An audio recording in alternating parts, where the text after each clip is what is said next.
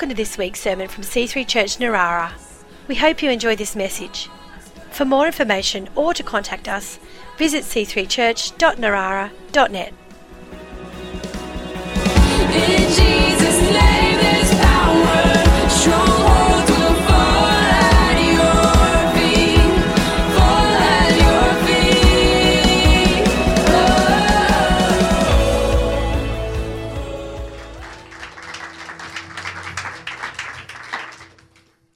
Fantastic. Thank you so much. Really glad to be here. Can I move this down? no? I'm never know. I'm never sure what I'm allowed to do, what I'm not allowed to do. You're going to have to move it out from there. It's just dropped out of eyesight. That's it. Fantastic. How good's the band? Give them a clap. They're great. Thank you, Lord. Oh, it's so good. I'm uh, want Linda to come and say hi, if she would do that for us before I get underway. Yeah, before he really gets going and can't hold a breath. Hi, everybody. So great to see you all. The very first time we came to C3 Narara, and it wasn't called that back then. I think we it was C3 Gosford, wasn't it, way back in the day? And you were yeah, Central. No, I don't think. I think you were C3 Gosford, weren't you? It was all Central. Oh, okay. And you met at the primary school at Erina. Okay, and you had donuts up the back and lollies everywhere. I can remember that.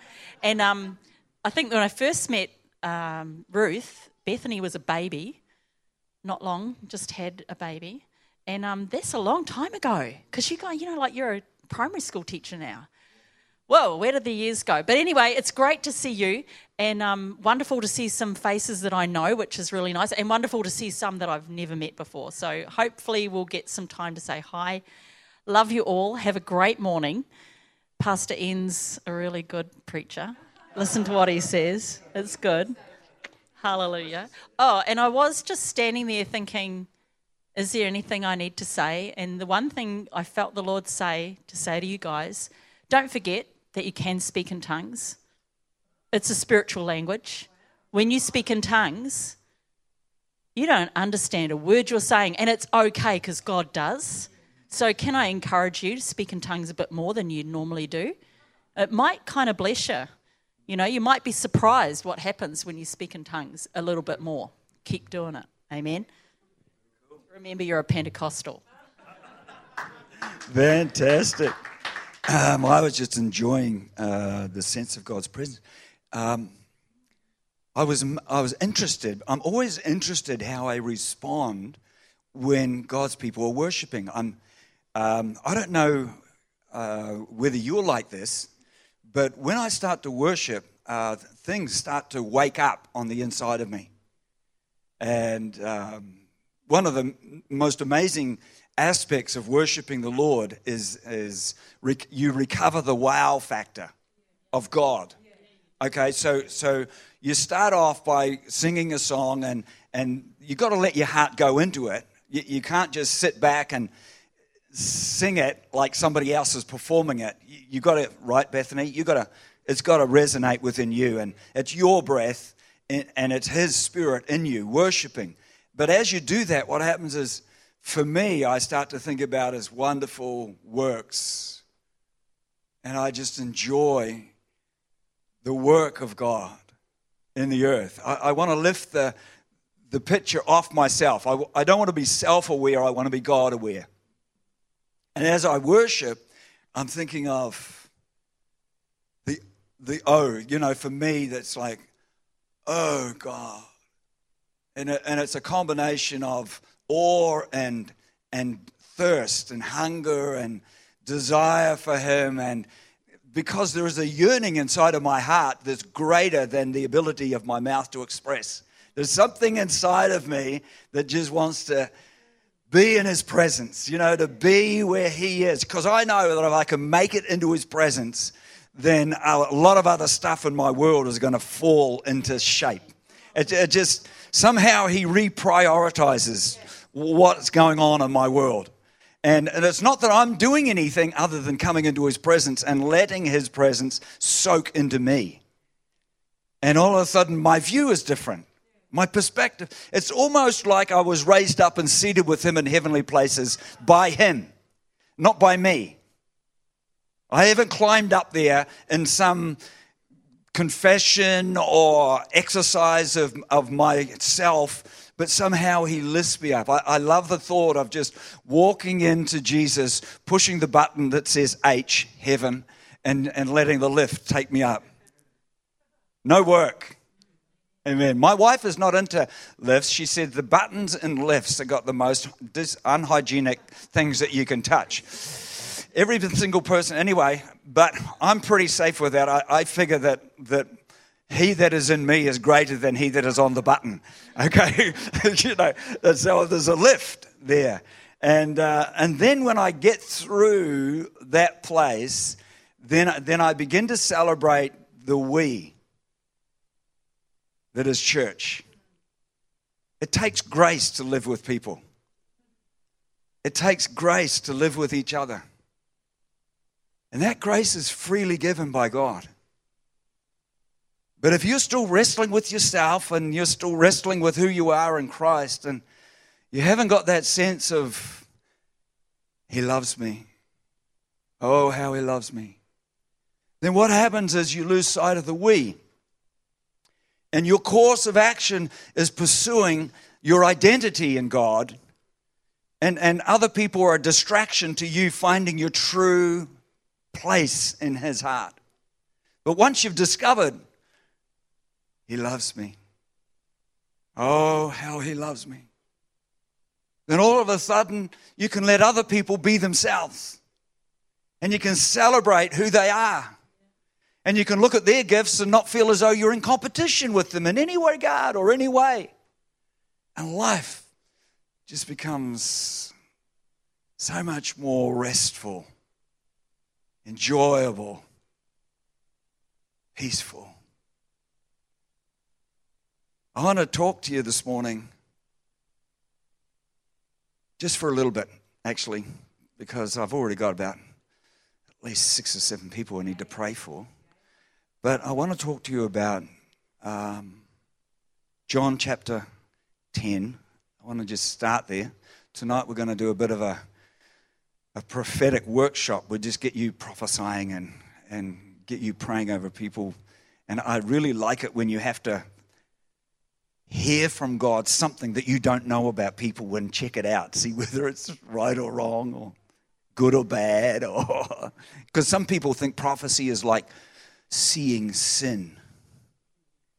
It's like finding out the faults in people. Ugh, I go to doctors for that. I go to the Lord because He finds out the good stuff and draws it out in me. Calls me to rise to who I can be rather than finds out what's wrong. I know what's wrong. He know what, knows what's wrong. And He only brings up the thing that He's given me grace to deal with at the time so that I can deal with it according to His ability and not try and fix myself. Because I don't know about you, but I have tried to fix myself before. Look at the result. Not good, huh? it's like doing plastic surgery on yourself. Not cool. John chapter 10, verses 3. This is something that's really touched me just over the last little while. It says this uh, in my version. I don't know what it says up there. Yeah, that's the living, New Living Translation. I don't know what I've written down. To him the doorkeeper opens, and the uh, gate, the sheep hear his voice. Okay, and the sheep recognize his voice and come to him. He calls his own sheep by name and leads them out. This is so amazing. So, um, this is this is where I've been going with this. The voice of God that you hear is the shepherd's voice. I don't know what voice you hear from God. But a lot of people hear a, an accusing voice and they think that's God's voice.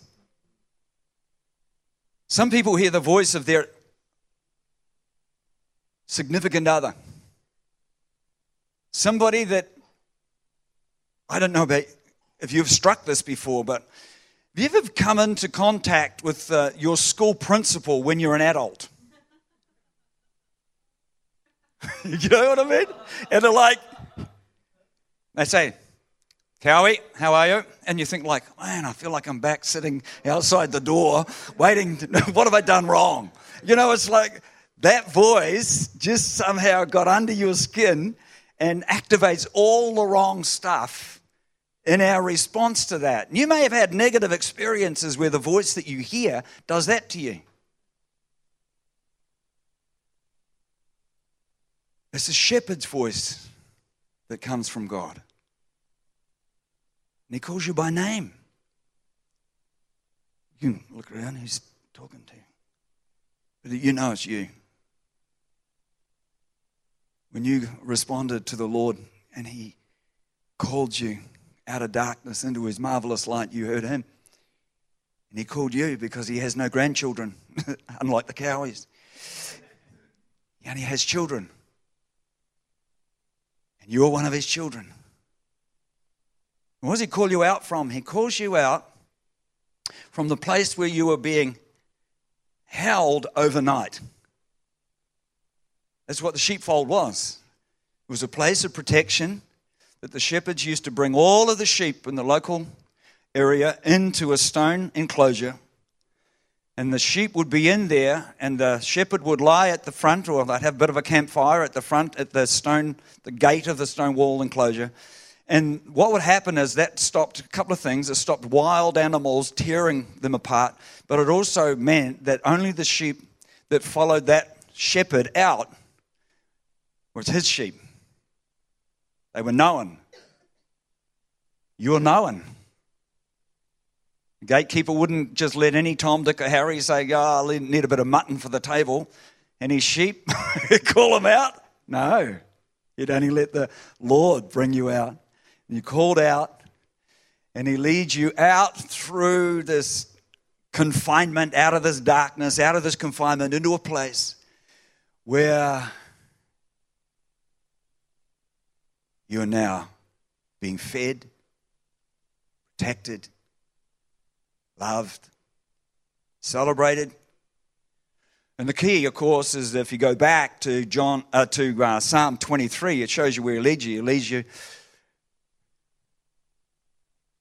beside still waters, lets you rest in green pastures, brings you into, leads you, guide you into paths of righteousness for his name's sake. You can read it all, it's all there. But he leads you into experiences of the reality of he being your shepherd.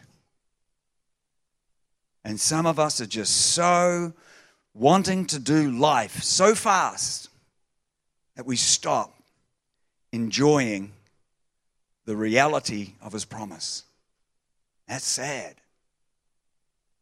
Because at the very time that you need refreshing, you need to be in his presence.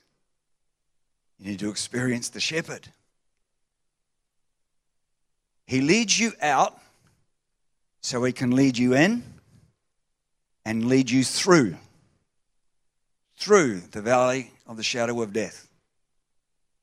You're not stopping there, you're not resting there, you're going through. He leads you so that you get the first part of it is so that you get familiar with his voice. The second part of it, so you can handle the conflict, so that he can get you into his house finally, dwelling forever in the house of the Lord. You will, but you, know, it's great to know that you will. I go and visit old people during the week, every week pretty much, and uh, I tell them a few jokes. Old people need to be happy. Yes? Have you ever dealt with a grumpy old person? Yeah, harder to move, right?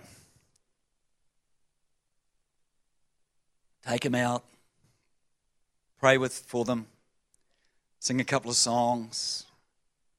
At the moment, we're working through the, the Sermon on the Mount. They can only handle one verse at a time, a couple of verses at a time. But um, I call it my departure lounge ministry. You've got to have a boarding pass before you get on the flight because, and if you, some of them have got, uh, you know, issues, dementia, Some of them are just plain grumpy. It just goes with the territory. So a bit of banter. Are you finished yet? we should have more of that in church.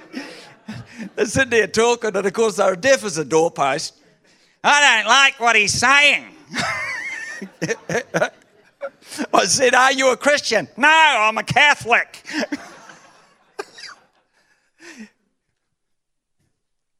it's really funny. Uh, you, you just what happens is you learn to, to share the gospel in a what you call um, uh, um, a delegated but not comfortable zone. I'm allowed to be there. so, what do you talk to old people about? Well, the thing that's coming up death. so, we have a hilarious time talking about the resurrection body. Uh, anyway, won't go there. I won't get done. Ah, dear. Holy Spirit is in your life right now, speaking to you. And the voice that you're hearing is either a voice of accusation, a voice of condemnation, or the voice of the shepherd. You're being accused, you're being condemned, or you're being led. My question to you this morning is which voice are you going to listen to? Are you going to be disqualified through the ministry of condemnation, which is Moses' law, a standard that you could never live up to? Are you going to listen to your history that accuses you of your faults and your failings and keep listening to that and measuring your life trying to win according to your history? Or are you just going to accept that the shepherd, the great shepherd of the sheep, loves you and is whispering to you according to your faith, according to your calling, according to your need? And he's going to lift you and take you right through every challenge that you're facing right now. I hope that you're listening to the shepherd. I know that's why you're here. These guys are some of the best pastors that you will ever get. Uh, of course, you won't agree with everything they're doing. Of course, you won't like some of the things they're doing. But I don't know of anybody that would love you more that would look after you better, that would have your interests at heart. And Chris and Ruth, I tell you, and I've known a bunch of guys over 30 something years of ministry, they have no ulterior motive other than for you to prosper and be in health, even as your soul prospers. So I want to encourage you because at the moment, what happens is this is my take on where we're at in, in Australia at the moment. We are about to step into an unprecedented revival. It's true.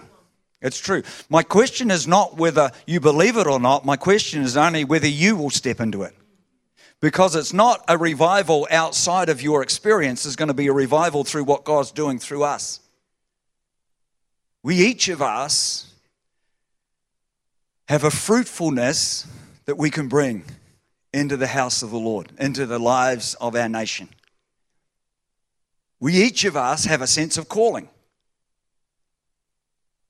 We each of us have a grace that overflows from Him into our lives. And it's, it's and I don't want to, I, I want you to hear me correctly, right? Number one, this is not me putting an extra demand on an already busy and stressed out life. I'm not asking you to do anything. I don't want you to do anything other than to just present yourself in the reality of His presence. He will do it all. He will do more than enough in each of our lives.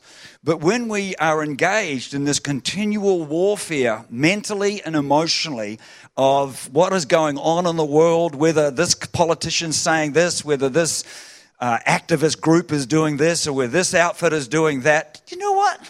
So what? Really? Hasn't that happened before? Yes. Isn't it just a different group with a different agenda trying to detour us away from God who is greater? Big God, small devil. How big's God? Real big. Creator of the heavens and the earth. Awesome God. Your God. Big God. Amazing God. Let me give you an example. In May, as Chris was talking, I was up in Thailand. In Thailand, we were, um, I've done this church, that church, been visiting different places, prophesy a little bit, encourage a little bit, pray with pastors, eat Thai food. It's tough. Um, and as we're there, but I got invited into a group situation I'd never been invited into before. Uh, uh, guys called Zoe International, and uh, they invited us in to prophesy with their staff and their team. So I went into the situation, and they are a group of beautiful people, some Thai, some international, and they're working with people that have been rescued from human trafficking. So I go in to this situation, and they've got some uh, 50, 60 staff, and they'd invited the oldest uh, children to come in and be part of it, senior students. So in total, there's 120, 130 people there. And so they started to worship. They wanted to create an atmosphere for me to minister in, and that's great. They were worshiping the Lord. And uh, as they started to worship, I started to cry. And I'm thinking, like, pull yourself together, mate. What are you doing? You know, get your stuff, get, get it together, dude. And, and I was up there, I was worshiping the Lord. And I'd never felt this before, but I felt the broken heart of God towards the needs of these people. These kids have been sold two years old, three years old, into sex trade, into slavery. And here they were, they'd been rescued. This, is, this was funded by the Thai government, and the, the princess is, is helping fund this thing. And some of the, the great guys from around the world, different church groups and what have you, are helping fund this thing. They've built this secure unit. It's, it's totally secure. And the kids, when they're first rescued, spend the first year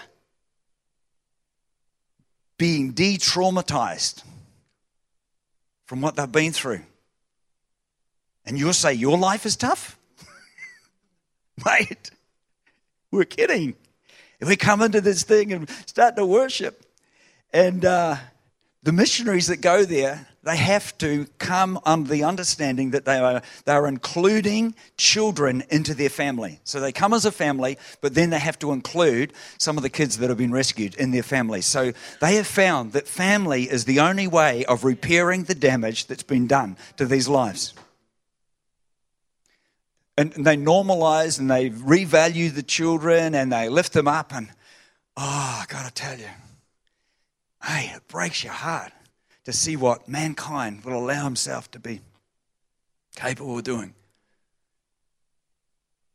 And uh, this morning, I started to feel something of that in your gathering here. Something of God's love for you. I'm thinking, what's going on, Lord? What are you saying? My feeling is this you've been in a level of spiritual warfare that you're probably not that sure about. That there's some stuff going on that is assaulting your families and your, your hearts that, that you haven't been aware of. And you've been thinking, like, oh, I feel like I have to go here, I do that, or I don't want to do this anymore. And you're feeling discouraged and, and, and, and wrestling stuff going on in your world. And I feel like the Lord's just saying, I want you to come aside and just, and I know that you're doing it already. I know that, that that Chris and Ruth have already been leading you into a place where you just say, We're just going to meet with the Lord. We're going to have an encounter with God. We know that God's the answer, but we need to experience His empowerment of our life so that we are free from the wrestling match that the world is saying is normal. It's not normal. Normal is you feeling, Yeah, I'm alive. Woohoo! Don't care if I haven't got the Mercedes. Don't care if I haven't got this, this, and that. Anyway, I just feel great. about being born again, filled with the Holy Spirit, loving the wisdom and the fellowship of the brothers and the sisters, enjoying family in God's economy.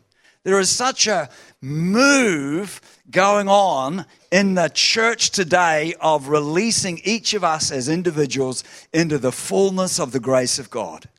It is just something really good. And what you're feeling is you're feeling a wrestling match within your heart and within your mind. The world's saying I should desire this, but my heart is yearning for more of Him. It's just like that going on. And as I'm crying out to God, I'm feeling like, come on, let's bust that thing more and more.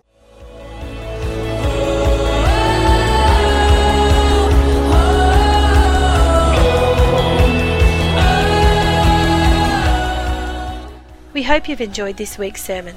For more information or to contact us, visit c3church.narara.net.